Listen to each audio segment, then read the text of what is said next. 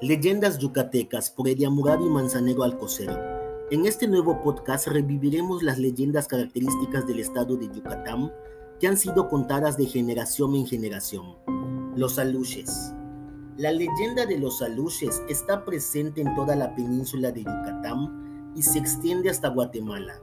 Puedes encontrar representaciones de estos seres en Cobá, Quintana Roo y en Yaxchilán, Chiapas. Su nombre hace referencia a su pequeña estatura, ya que parecen niños con cara de hombres y se cree que portan ropa tradicional maya con alpargatas o descalzos y a veces acompañados con un perro. Normalmente no se hacen visibles, pero puedes sentir su presencia como una sombra o como viento, sobre todo cuando estás en contacto con la naturaleza, en cuevas, cenotes, grutas y en los campos. El mito señala que en su origen eran de barro, se colocaban cerca de un árbol y luego cobraban vida.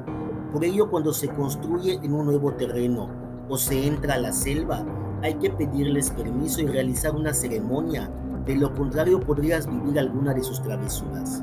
Es costumbre para los campesinos hacerles una ofrenda durante el periodo de siembra. Esto es para solicitar ayuda de los aluches para cuidar su cosecha, ahuyentar a los ladrones o animales de rapiña y espantar a quienes quieran entrar en sus tierras.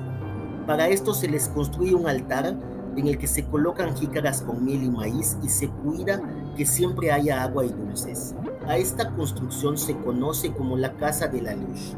La ceremonia debe repetirse cada año y nombrar a los que trabajan en las tierras para que no los confundan con extraños. A veces los aluches se distraen de sus tareas y pueden hacerse visibles. Si no se les atiende correctamente, provocan un mal aire que causa fiebre y dolores en el cuerpo. Aventar piedras o travesuras similares. No hay que asustarse, sino cumplir con la ofrenda y recordar que son los guardianes de las tierras y las cosechas. Fuentes de referencia Magia Viviente Aluches por Violeta Cantarel, sitio web Yucatán Today, información consultada el 2 de agosto de 2022.